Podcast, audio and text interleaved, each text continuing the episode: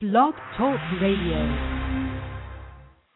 Hello, and welcome to Know It All, the ABCs of Education.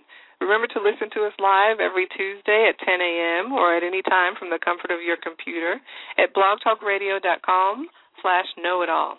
At Know It All, we have candid conversations about the education issues that impact your community and the real life solutions to education issues that you face every day. We aim to make you a know it all about education law, policy, and practice as it affects you. I am your host, Allison R. Brown of Allison Brown Consulting, ABC. I'm a civil rights attorney with expertise in the laws that require equity in public education, regardless of students' background or characteristics. Keep up with me at AllisonBrownConsulting.com. My guest host is Alexis J. Smith of Entitled to Educate. Good morning, Alexis. Good morning, Allison. She's a community engagement and parent empowerment specialist. Check her out at entitledtoeducate.com. Today we are talking about what is called social emotional learning, a strategy that ensures that the healthy development of children and educators, especially in the wake of the recent shootings in schools in Newtown, Connecticut and near Bakersfield, California, there's been much discussion about gun control, school safety, and mental health. Educators, students, parents, politicians, lobbyists, everybody is desperately seeking effective ways to address mental health in schools. Social emotional learning is a tried and tested method of providing students with the support that they need to be socially and emotionally healthy one of the beautiful things about social emotional learning is that it is not solely student focused. It has the potential to impact every person in the school building. The result can be improved school culture, equitable and fair school discipline practices, and a general sense of respect and mutual trust in schools. My guests today are proponents of social emotional learning and they have developed and implemented SEL programs around the country. Dr. Hector Montenegro is a District Systems Development Senior Advisor at the Collaborative for Academic, Social, and Emotional Learning, CASEL, uh, and he's also a former superintendent. I should be clear that he is speaking on in his own personal capacity. Mr. Rob Schamberg is also a former superintendent and a senior district advisor for CASEL. He has worked closely with school districts to implement SEL with, with fidelity. Good morning to you both. Thank you for joining us. Good morning. Thank you for having us. We're delighted yes. to talk about this today. Well, why don't we start, Dr. Montenegro, with you? Will you tell us how long social emotional learning has been around and explain what it is?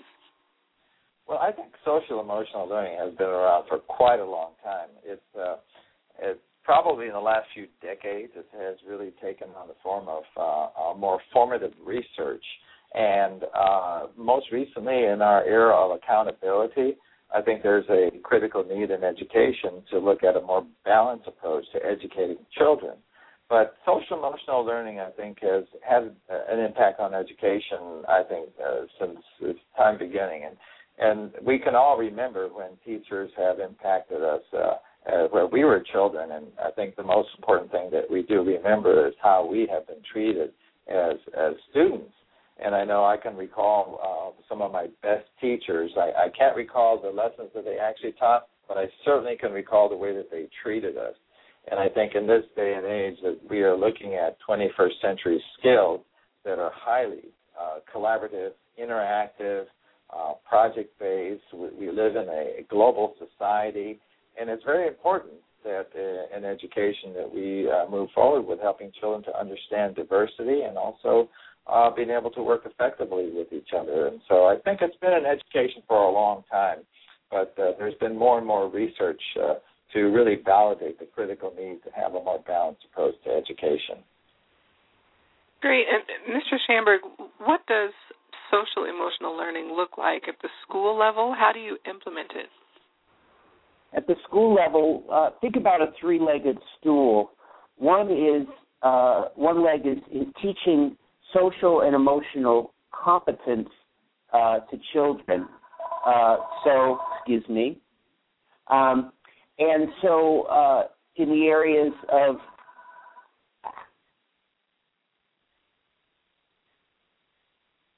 sorry about that.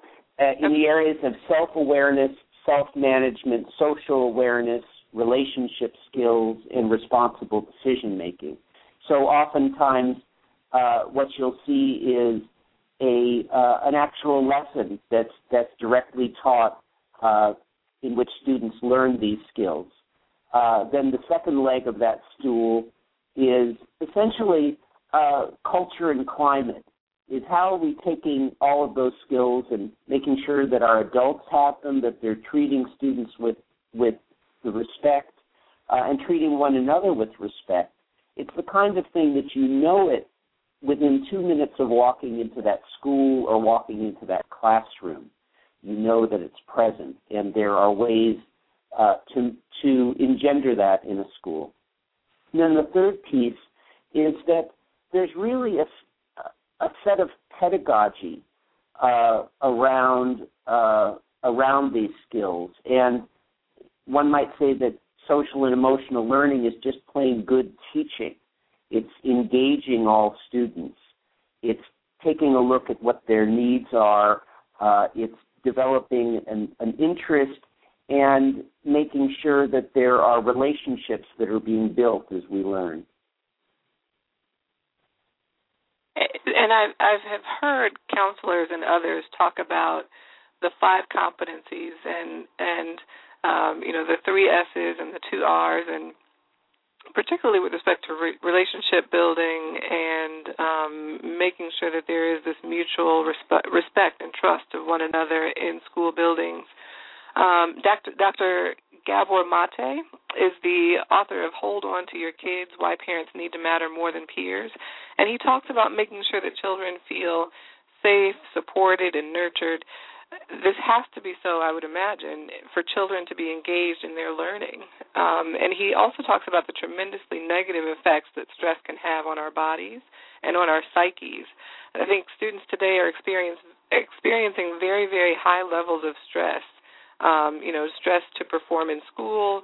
Uh, what will they do when they finish school? Stress from their home environment and stress from the news. You know, I, I was never, as a child, I was never fearful that a crazed gunman would come into my school and start shooting. It was never a part of my reality when I was a student. Mr. Schamberg, help us to understand what all of this means for educators, especially for children who may be in an alternative school setting or who don't come from an environment where they are safe and protected out outside of school. What can educators do to keep children feeling safe, supported, and nurtured? Well, if you just take a look at just the one category of self awareness. There's five skills within self awareness that uh, the Collaborative for Academic, Social, and Emotional Learning has has labeled and, and developed and, and done research on.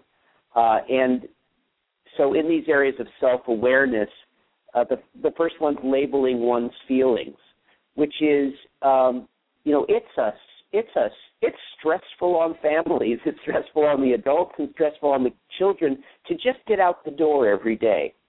Um, and parents can probably relate to that feeling of of you know we have five minutes and you don't want to wear those shoes, um, uh, and and the frustration that that is is being felt. So um, we are children are walking into school with a lot of stresses. So just being able to label your feelings about how how did the morning go, to even spend time thinking about that, analyzing that, um, and then another self awareness skill is relating feelings and thoughts to behavior. And so, how do I feel this morning, and to be able to connect to um, to the behaviors that that I'm going to um, that I'm going to act upon or or, or exhibit uh, this morning, and uh, and as as the students starting the day, an accurate assessment of the strengths of their own strengths and of the challenges of the day. We want students to have um, self-efficacy, meaning that they believe that they can get done what needs to get done, that they're capable and then an optimism for the day. And so again, if you and I just used the example of having an argument at home. You had the example of violence uh, in the community. Um, you know, so how do we basically teach and have a classroom culture in which children are optimism, and as as uh, Dr. Montenegro said, it starts with the teacher. It starts with a teacher who's optimistic, who can make that classroom and the students within it uh, a vibrant place that uh, that we are we are capable, we are achieving, and that that uh, that the world is good. Mm-hmm. Dr. Montenegro, I went to a conference actually last week uh, that was put on by the Civil Rights Project, and they were talking about specifically student discipline and some of the research around um, student discipline and and uh, some of the racial disparities that we see in student discipline. Um, and one of the things that one of the presenters said was um, in, instead of you know in the classroom asking a student what is wrong with you we should reframe that as what happened to you um, and even that that simple shift is it makes a significant difference in relationship building and um, really connecting with children, um, no matter where they are, kind of in the K 12 world. What are your thoughts on that? Um, is that the right approach from an SEL perspective?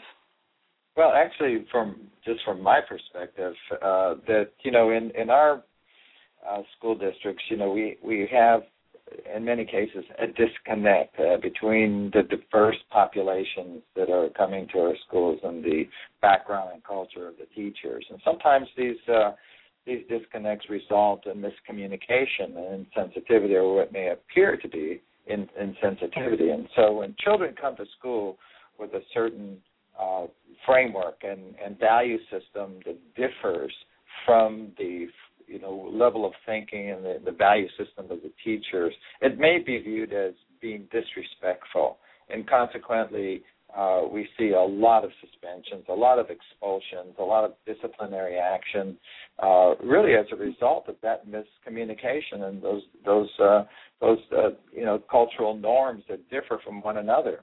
Uh, I think in in the context of social emotional learning, that it really does begin with adults developing those competencies that uh, Rob has discussed. Uh, and one of the things that, that, that is, I think, most critical that even as we want to teach children self awareness, adults also need to uh, exhibit that level of uh, self awareness and competency and, and being able to interact and be empathetic and understanding of diverse populations and their particular their needs and challenges.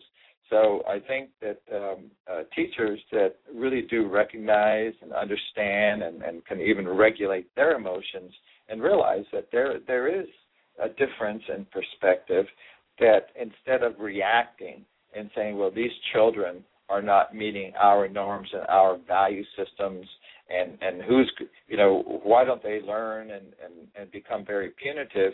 But i think a, a teacher that has uh, uh, developed uh, that self awareness has developed those SEL competencies i think uh, have a, a greater uh, i think ability to understand uh, the needs of children. They're more empathetic. They're they're more engaging with youngsters. They create an environment that uh, is sensitive to the diversity and, and they seek out uh, to better understand you know what are these experiences these children are coming from and bringing to our schools rather than being uh, reactive. And so consequently in, in many districts where that doesn't exist you see a high number of students being referred to special education uh, being uh, put into remedial classes but yet these kids may be quite capable of performing at higher levels, but there is just a terrible disconnect uh, between uh, perhaps the teacher and not understanding uh, the issues that these children uh, come from. You know, ultimately there there is an issue of safety and security, and that that has to come into play. There there you know I think there's a limit, but most importantly, I think that uh, adult competency, SEL uh, uh, competencies and SEL competencies is very critical for them to create a better learning environment so students want to uh, participate, want to be engaged, and see school as a positive experience and not as a negative and hostile environment that they don't want to be a part of. Mm-hmm. Um, anybody who has uh, been a principal or an assistant principal knows that there are teachers that send a lot of kids to the office, and then there are some teachers who all year long don't send any. Mm. And a lot of that speaks to that social and emotional skill of the teacher. And, and I want to second that, you know, above all, we have safety and security as a, a need in our school administrations, and which is why we have we have rules and, and discipline policies. But you know, when you're when you take a look at most disciplinary actions, they don't start with what ended up sending that child to the office. Mm-hmm. Usually, it's the it's the communication or lack thereof, um, or or poor communication that happens once there's been some kind of conflict, and that conflict is generally pretty small and you add to that conflict um, uh, emotional context that the student and or uh, a group of students and or a teacher are going through, and that's what escalates into making something that should just be a conversation into a disciplinary action Mm-hmm. much of the time. I actually want to to play an audio clip now um, as we're talking about student discipline. Um, this is a clip of uh, from a recent story that was published in the Washington Post about the number of students that are expelled from charter schools here in Washington D.C. Uh, and and how students are also kind of gently nudged out out the door um, of some schools when those children don't necessarily comport with the educational program of the charter school.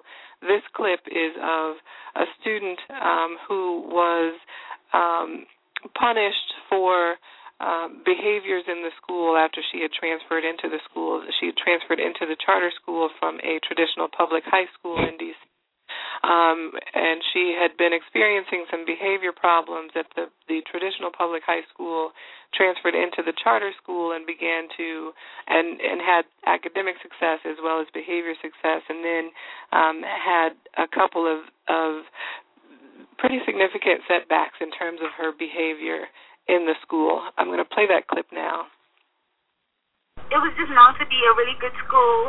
I had seen like statistics saying that they had had a 100% acceptance rate for their students to college. I applied. I was really excited to know I got in. Elsie and her mom say that her behavior actually did improve. She was hopeful. She started applying to colleges. Then, with just six months of high school left, Thurgood records indicate Elsie came to school intoxicated. Then another day, she had an argument with the teacher. Then, she set off the school's fire alarm. The school said she had to leave. Um, that was probably the hardest thing I've experienced in my life so far. Um, it was the middle of my senior year, and I just felt like I had been working so hard to get like to college and to get out of like the neighborhood I was in. It just like felt like all the work I did was gone to waste. Elsie withdrew, so in the end, she technically wasn't expelled, but she went back into the public school system, which is where kids often go when they're expelled from charter schools. DCPS is legally bound to take them. Alexis, I wonder if you, as a as a parent and community empowerment specialist, will will talk about why it's important for um, parents and students to know about social emotional learning, and especially in light of of what we just heard from Elsie um, and about Elsie's experience, um, what is it there that that her family members could have done to support her, and that a social emotional learning environment could have done for her? Wow. Well, I hesitate to speak about that specific family and, and that specific experience because I don't know, you know, all of the details. But, you know, I am hearing what I understand and I, I believe to be true that once you do reach school age, um, you know, the teachers and the in school staff and, and contributors are the the starting point for, you know, school based social emotional learning, but ultimately it starts at home. Um, I know that the data shows that the first five years of life are critical to social emotional development. So in our culture, you know, in most cases, those first five years are not school age years. Um, you know, there is usually some level of social engagement, but the parents or you know some other uh, single caregiver within the community um, holds that the onus. You know, the the it starts with them, and I think that um, any strategy for developing your children to be resilient, um, to learn how to deal with the ups and, and downs, the highs and lows, managing through disappointments. Um, you know, staying in, you know, what we call in my household the happy zone. You know, you enjoy your highs, but you don't allow them to take you so far out of the realm of, of what you would consider to be normal that when things do return to normal, you don't fall into a depression just because the high of you know the the honor roll for the first quarter has come and gone. Because guess what, the second quarter is here. You know, we, we celebrate our accomplishments as they come and go, um, or as we move on from them to our next accomplishment. So, you know, relating to the clip that you just played, again, not knowing all of the story, you know, I can imagine that with all of the hard work that this young woman has put in, and I'm sure the support that she was uh, benefiting from uh, during this process, you know, it's just a matter of, of resiliency, of holding on, of, of staying engaged, and, and keeping moving until you reach – um, you know, the goal. And in this case, uh, you know, the goal I know she was aiming for was first graduation and then going on into college. So it's unfortunate to know that somewhere along the line she um lost track, you know, she lost that focus and um you know, I don't know. Specific advice on this one is, is, is hard, Allison. Uh, but I do think that, you know, parents it starts at home. It starts with the parents and once they reach school age, yes, the teachers um, take a very strong role in, in promoting the continuation of those social emotional learning skills in that environment. Um, but it, it starts at home, and even within those first five years, we have to be careful um, not to aim to develop mini me's, you know, or clones of ourselves as we strive to teach, you know, confidence as we know it, you know, things that motivate us, the things that hold us um, and, and cause us to be uh, respectful and caring individuals. Those same things may not motivate our children or may not be as successful in terms of, you know, strategic approaches. So it's important that we challenge ourselves to know our children as individuals and to join them in the um, the lifelong journey. You know, at least through you know 18, 21 years old. You know, and maybe that may would make the difference in the case that we just heard of, where you embrace it as not something that's a one and done, but you know, as a day-to-day process, and how uh, we as parents and community caregivers can contribute to you know authentically finding what our children's strengths are and what motivates them toward um, the social and emotional balance that's going to promote their learning. Mm-hmm. Dr. Montenegro, there there have been significant racial disparities in exclusionary student discipline practices and uh, including you know suspension and expulsion and as you touched on it's important for the adults in the building to um, appreciate the diverse experiences of children and to be able to connect with children from a variety of different backgrounds and and um, locations. I, I wonder if you would talk about um, the racial disparities that we see, and many times those racial disparities exist in um, school districts, mostly in the most subjective of offenses. So, um, disrespect and uh, insubordination, you know, when children are talking back to a teacher or uh, not looking a teacher in the eye or, you know, very kind of subjectively defined offenses rather than more objective offenses such as bringing a weapon to school or, or bringing and distributing drugs at school. Have you seen an impact on on racial disparities in student discipline when using social emotional learning? Oh, absolutely. Um, I think one of the most important factors of uh, implementing SEL uh, strategies school-wide or district-wide uh, has a lot to do with uh, reconfiguring the discipline policy. uh, to make it uh, uh, a little bit more inclusive, make it developmental. So a lot of times when children quote misbehave, that they don't always know why. Uh, it's just that they don't follow school rules that they may not be fully informed of. But when you look at not only setting uh, standards and policies based on SEL competencies, then you change the fabric of the relationships. It, it's developmental rather than punitive. It's, it's self-motivating rather than externally um, rewarding or punishing. But uh, what what I have seen, I know that um, uh, it's it's true in many different contexts throughout the country, is that when the teachers and when the administrators are really child centered and they are very very much dedicated to seeing to it that children understand uh, the um, expectations and they're repeated regularly and they're they're they're modeled. And that's one of the things I think uh, social emotional uh, learning does in a um, um, in a educational context is that adults model behaviors that they expect from their children.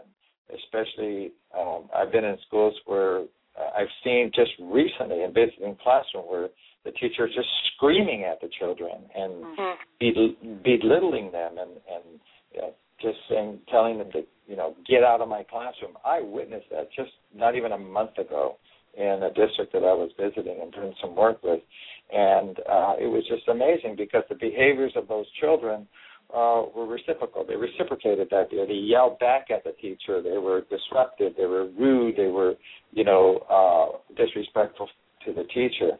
And just down the hall, I went to a classroom with some of the same kids the next period, and they were very respectful and very cooperative because the teacher, I think, modeled uh, those uh, competencies and did a very good job.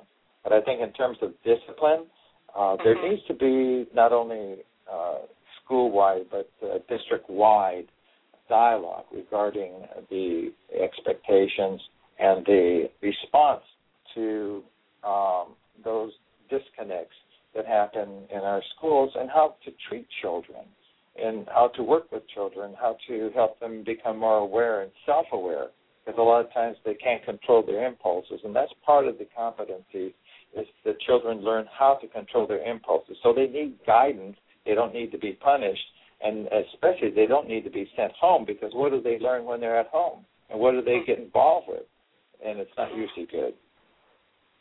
Hmm.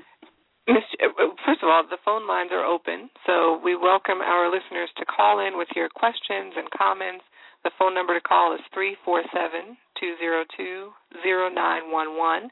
Again, call in with your comments and questions three four seven two zero two zero nine one one. Mr. Schamberg, on a recent show, we talked about the difference between mental illness and disability for students. Mental illness is a legal definition that means that a person has acted criminally because of their mental state um, a student with a disability is not necessarily mentally ill. Uh, will you talk about that distinction and what it means for social emotional learning? I think uh, you know when we're talking about uh, discipline and we're talking about uh, uh, school safety, I, I think what we want to do is create that community where um, you I, I I saw that you also had a, a show on Youth Voice, which I'd like to listen to. But a, a, creating a community where children are looking out for their own safety. They're looking out for their personal safety, for the safety of others, for their friends, and also for safety in the community. And that is something that can be engendered by a school-wide and district-wide social and emotional learning um, program. Uh, to be able to say for for the for the students to be able to feel comfortable talking to an adult about what's happening with their friends. Um, now, I'm not making the distinction between mental illness or disabilities in this regard. I'm saying that uh, a, a child in elementary, middle, or high school, if they they know when something's wrong, they know when somebody's going to do something to hurt themselves or others. And the question is, are they willing to come forward for the good of the community and is it safe and because they generally care about the the, the child that might be might perhaps be the perpetrator of violence um, and so they care about that student can they come forward and not get that child in trouble but have that child uh, get help uh, help with their mental illness help with uh, over not overcoming their disability, but working through and with uh, with any disability. Um, so, you know, in, in, you know, just to address your question, um, I want to talk about learning disabilities. There's the question of is the student really understanding what is expected of him or her uh, in the environment, and that's an ongoing issue that that we need to find the ways to work with a student with a uh, learning disability to make sure that they, um, in fact, are learning because that's what we're a school, that's what we're about. Uh, but and B, how are they part of that school community? The, the child with a mental illness, um, we need to do a better job of of making sure that we've identified those who are suffering from a mental illness and providing um, a, a, caring treatment and a caring community and a community that ensures that that child and other children are safe uh, if there's something very bad going on or, or going wrong with that child. Mm-hmm. And Dr. Montenegro, I wonder if you would address for specifically around the the clip that that we played earlier and um, students in similar situations as Elise, who um, may be coming from um, diff- difficult neighborhoods um, and who um, come to school and act out in a variety of ways, a- acting out the stress that they feel uh, maybe you know at home or in their environment, and um, act out in ways that can be addressed in the school building. How can SEL or social emotional learning help with addressing behaviors such as those that Elise expressed, um, you know, pulling the fire alarm and, and um, arguing with her teacher. What are some of the ways that social emotional learning will help to address behaviors such as those? Well, obviously that uh, there's more to the situation than, than we probably are, are aware of, but I would think that uh, these behaviors are very characteristic of children who are basically frustrated, uh, children who have not um, um, perhaps had those opportunities to really express themselves. Uh, uh, she uh, was seen to be very impulsive and, and reacting to stimuli that that uh, may have just set her off. Um, you know, if, if the adults in the building uh, perhaps uh, maybe could have taken a different approach to helping to coach her, to helping to uh, uh, help her help her understand uh, how her behaviors are affecting everybody else and impacting on everybody else. You know, we don't know all the circumstances, how many other chances or opportunities she may have had, but I do think that uh, being more proactive in our, in our schools and not necessarily reactive to student uh, conduct is is one of the fundamental, I think, principles behind social emotional learning, and that is, is that through explicit instruction in the classroom, the teachers can help students understand relationships, help them understand how to resolve conflict uh, creatively, help them understand that there are options to striking out and to pulling alarms and to arguing with teachers. If if a school does that proactively ahead of time and with the uh, focus on explicit skills and competencies so that when those moments do come up, children have choices. They have a set of uh, values that they can reflect on. Mm-hmm. And there are, there are a lot of evidence based programs that do promote explicit skills, uh, teaching children explicit skills that they can use in the moment in which they become upset or when they have a conflict, especially resolving uh, differences. There are, again, evidence based programs that help children understand how to resolve their differences because if they get into a conflict and they only have impulsive ways of responding that they've learned and don't have any other options, then you're going to have children striking out. You're going to have children disrupting the school environment and not making it safe for others. So, uh, really uh, reaching out to children in a proactive way. Teachers can do a lot more in their classrooms to make it much more engaging, much more cooperative. In fact, the focus on the Common Core says you have to change your instruction, the way you teach, not just the content, but the way you teach to prepare children for college and career and for the you know 21st century skills. And that means uh, cooperation, collaborative uh, structures, uh, student centered, being able to um, think critically about problems and challenges and resolve them creatively that's in the best interest of all their peers and those around them in a very responsible way. Alexis, what do you think that um, families can do? So, in order to incorporate social emotional learning in the household, but also to be able to work with educators and being a part of the community of support for for their children, uh, what should parents know about social emotional learning? Well, certainly the the work of the uh, parents and and families in the home, as I mentioned earlier, you know, should start as early as possible and be as uh, consistent and uniquely applied and, and developed based on what you know about your child as possible.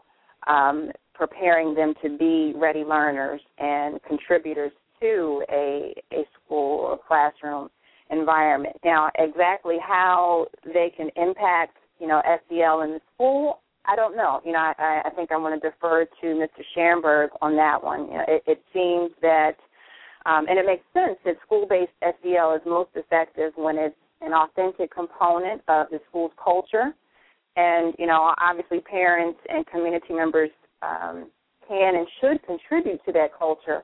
Uh, you know, I think the reality is that time is not necessarily on the side of the greater good and the lasting impact of um, you know even the most proactive parents within a school system, and primarily because children advance, they move on to the next grade and ultimately to the next school, and they take their parents' focus with them. Uh, you know, which makes it challenging, I think, for a school-based SEL um, approach to be heavily impacted and sustained by, again, even the best of parent leaders. Um, I think I would assert that a highly functional PTSL parent teacher student organization, you know, that offers um, some strong training and a leadership succession plan would help um, consistent success of school-based SEL. But you know, again, I Dr. I'm sorry, Mr. Schamberg, what do you think? How can parents get involved and support what the schools are doing with SEL? Uh, well, for one thing, let's consider that the that that our children are only in school for six and a half, seven hours a day. Mm-hmm. There's another 17 hours in the day, and uh, and I think that there's some real low hanging fruit for for families, for our educational institutions, for our communities, and that is out of school time programs. And so connecting with um, after school programs, whether they're the YMCA or Boys and Girls Club or the museum, or uh, we need to find places where this this learning doesn't stop. And out of school time programs, because they're not bound by the same academic standards uh, that you know teachers are striving to, to have their students meet during the day, there's there's such opportunity to have quality after school, out of school time programs. Uh, coming up uh, this next weekend is the National Day of Service, uh, for example, and so you know parents organizing using that example parents organizing within their community to give their children an experience of community service uh, and of um, uh, of giving back to the community, uh, and and in so doing, teach students that they're part of the community. Um, teach your your own children that you have a stake. You are part of making this, and and so you know that's that's some those are some things that parents can do. I also think that there's a change of focus that we need because a lot of this real violence is happening at high schools, and uh, taking a look at um, you know what let's let's consider high school as 50% what's going on now and 50% of what's happening after high school, whether that's college, whether that's going into a career. All of these social and emotional skills, they are what make you successful in college. It's one thing to get into college, it's another thing to graduate.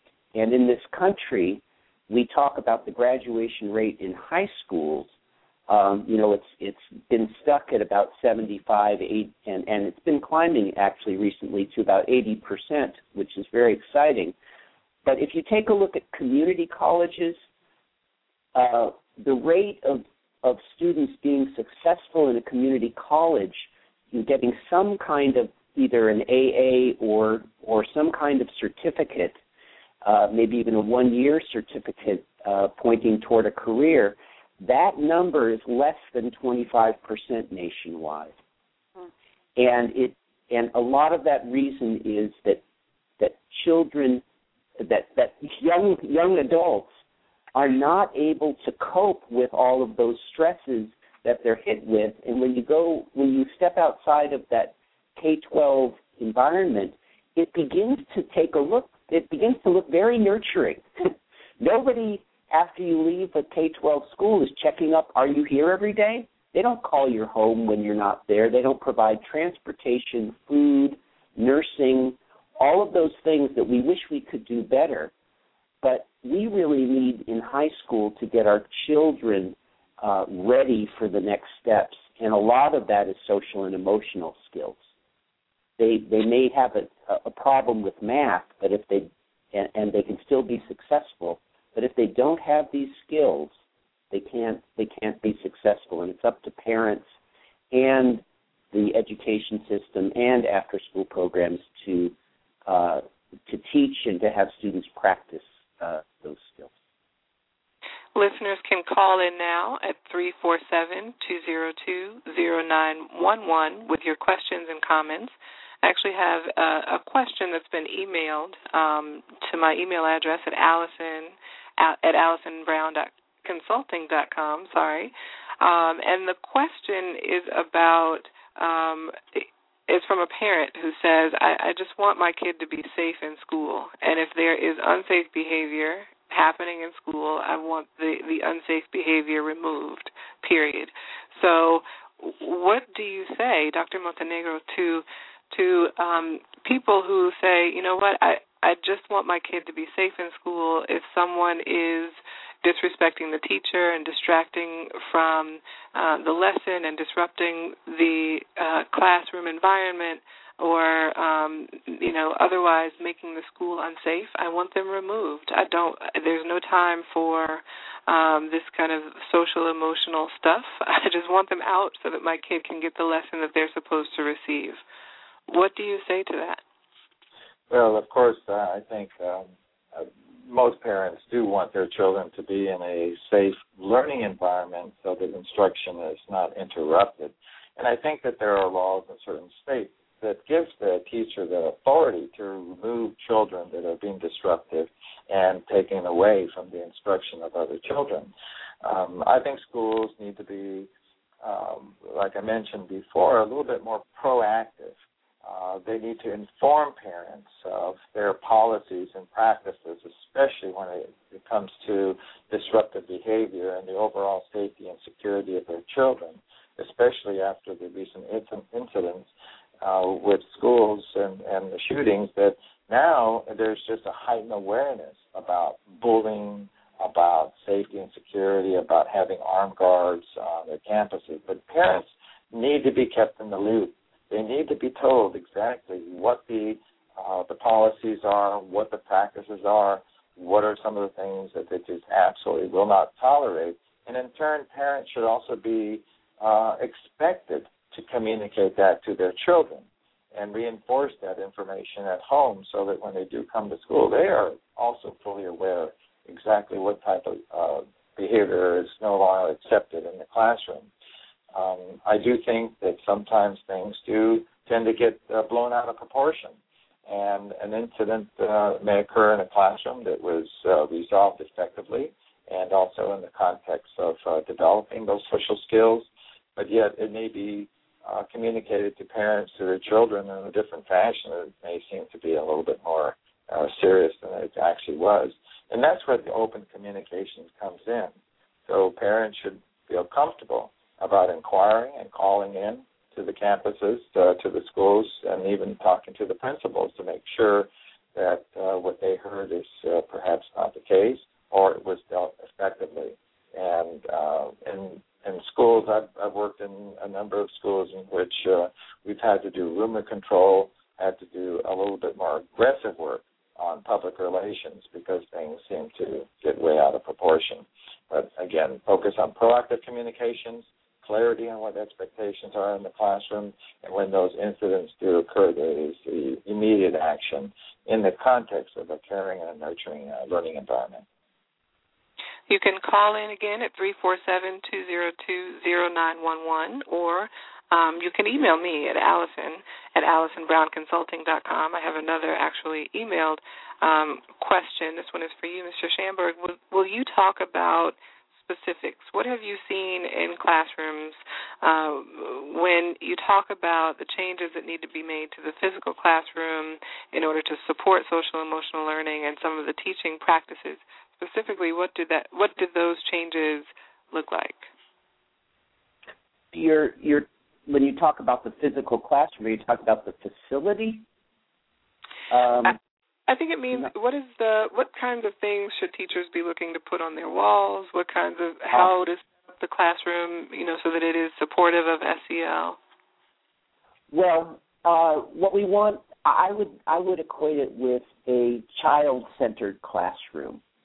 So, uh, what I'd like to see is certainly there's there's you know some of the social and emotional learning uh, posters and such, but way more important than that is student work.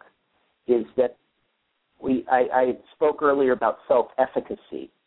That the wall should be a place where student work is is presented, whether it's their artwork or it is their writing uh, or their mathematics and that they're both receiving recognition and it's also becomes an area for discussion and an area for improvement. So when we're in a classroom, we want to have we want it to be a place where uh, children want to get feedback on their work so that they can improve. And again, that's a culture kind of a, a, a that's culture work that the that the teacher needs to do. Um, one other thing that's been very successful as far as in the organization of the classroom is uh, many teachers are using peace areas, P E A C E. Um, these are areas where if a student is feeling uh, upset uh, or stressed out, there's an area where they can go and uh, almost meditate or think about what's going on for them, and uh, and uh, perhaps there's some uh, spongy, and I'm talking about young children in this regard. There's some some spongy uh, uh, toys that they can press on, and there's also reminders within the peace area.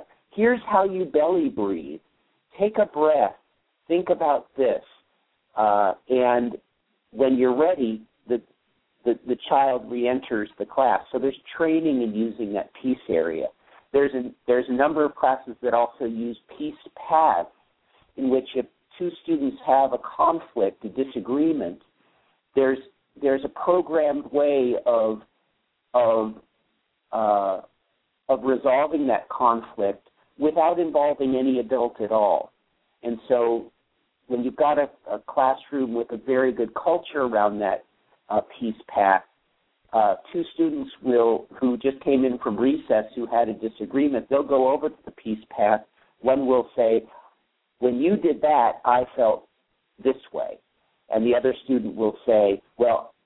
They'll, they'll express themselves. Then they'll move toward a resolution. Then they'll move toward an agreement and an appreciation, and then they'll re-enter the classroom. And uh, and actually on the CASEL website, that's the Collaborative for Academic, Social, and Emotional Learning, and also on the Edutopia website, uh, there's links to videos that actually show um, show these kinds of activities, as well as the room arrangement. It, it would be a very interesting study uh, for the person who emailed in to go to edutopia.org uh, and look at their their uh, channel on social and emotional learning, and there's so many videos. And I would just look at all the classrooms there, and and, and you get a good picture of how how a good SEL classroom looks.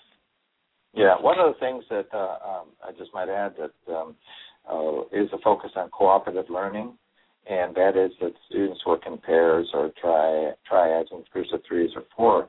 But the classroom physical layout is significantly different from the traditional rows and facing forward. Students are facing each other. Uh, they work collaboratively to solve problems, to uh, compare notes, to discuss topics and areas of concern. But they also um, learn skills and how to treat each other and to speak to one another. So teachers design lessons around affording students additional time than traditionally is done in the classroom to talk to one another and work one another with one another. And there's a, a, a complete difference in terms of the layout, the chairs, the tables. Uh, uh, usually there are tables of about four or five students around them, and, and so there there should be you know significant changes in the way the classroom is laid out as well. Mm-hmm. Dr. Montenegro, I wonder if you would speak um, for those educators who are listening who want to get some professional development and training for their schools in social emotional learning. What can they do? Well, I, I would recommend um, taking a look at the CASEL website. It's casel.org. Uh, Edutopia also has uh, information. Um, you know, Rob and I work with CASEL to uh, work with school districts, uh, but we are uh, committed to those schools. But I think that there are many programs, evidence-based programs that you can access through these websites. You can tap into the different sources that are, available, and especially those evidence-based programs that uh, CASEL has endorsed recently. So this is this, these are these are a couple of options that they uh, they could look into as well. Great. And this last question is for both of you. Um, social emotional learning is for everyone in the building, adults and children. How does that play out? What are the effects on the adults in the building, and what have you seen in your experience in terms of the impact on the adults in the building? Dr. Montenegro, you want to start? Okay. Sure. Well, uh, I'll tell you that in addition to the classroom, we've been talking a lot about uh, adult behaviors, and specifically with teachers, but it also goes uh, to all of the support staff, uh, custodians, the way they speak to children, uh, encouraging them, a positive uh, attitude towards children, even food service. when you look at a, a school that has really internalized SEL systemically, then you see uh, the serving lines where the uh, the cafeteria staff are courteous, respectful, they're encouraging, as well as security. They're they're not there to punish uh, children to catch them doing wrong, but they're there to encourage them to do right. I've even seen bus drivers uh, talking to children as they get onto the bus and telling them to study well and to go to college and to get a good education and and uh, back to the cafeteria, I've seen cafeteria staff talk about brain food. You know, eat your vegetables and eat your food because it's good for you. And and also, um, you know, administrators. I think that's probably one of the real, I think, critical areas is to have uh, the leadership on the campus, the campus administrators, the principals, assistant principals, to model uh, SEL competencies and to build and maintain a positive and trusting relationships in that schools because I really do feel that in spite of all the training that teachers go through, if your administrators do not lead the way and facilitate the implementation of SEL strategies within the school, it's just going to be haphazard or it's just not going to happen at all. So the leadership is very critical in setting the standard and modeling those behaviors that he or she would like to see the rest of the faculty and staff uh, also model as well for children. Mm-hmm. Great. Well, Dr. Hector Montenegro is a District Systems Development Senior Advisor at the Collaborative for Academic, Social, and Emotional Learning, CASEL. You can find CASEL at www.casel.org. Rob Schamberg is also a former is a former superintendent as well, and is a senior district advisor for CASEL. He has worked closely with school districts implementing SEL with fidelity. Thank you very mo- much to both of you for joining us today. Thank you. I also want to thank my wonderful guest host, Alexis. Alexis, do you have any parting words for our audience today? Uh, sure. Um, as usual, ending on a note of um, empowerment. Uh, parents, we are educators and we are to be held accountable, um, not so much or not exclusively by any outside or institutional entity, but you know by the simple virtue of our calling to mold the next generation of our own family legacy. Uh, school systems, and as uh, Mr. Schamberg mentioned earlier, you know, out of school programs, extracurricular programs, athletic and artistic programs as well. You know, they all assess um, our skill sets, our starting points. You know, they use different tools, different resources, different indicators, um, but ultimately toward the same goal of devising a track toward academic and civic and civic success. Um, sometimes these assessments hit the nail on the head, and sometimes they miss the mark by miles. I think most times, um, however, we find that these standard and you know specialized assessments, they get close. And since our children's education parents are far more important than a game of horseshoes, close is simply not enough. And you know, I challenge us to hold ourselves accountable for bridging the gap um, between the close and the bullseye by empowering the learning, the social, emotional learning and development at home, um, facilitating an understanding of the value of SEL um, as it relates to the clear connected value of classroom education um, in the real world, like applying math skills to our shopping experiences. And then, you know, working in partnership with the teachers so that the mega skills, or as they're also called, the 21st century learning skills, um, are well grounded in our children and transcend any specific experience or any specific classroom lesson and uh, work to support their full social emotional development, you know, so that they are ready learners and effective contributors in school and, and beyond. Wonderful. I want to thank you all for joining us. You are now officially certified know it alls on social emotional learning. Go forth and share. Join us next Tuesday, January 22nd, when we will talk with Lori Heninger of the Interagency Network for Education in Emergencies about education in the world and what best practices in international education might also work here at home. Remember to follow Know It All, the ABCs of Education on Blog Talk Radio. Follow me at Allison R. Brown on Twitter, find ABC on Facebook, and read my blog at AllisonBrownConsulting.com. Have a wonderful week.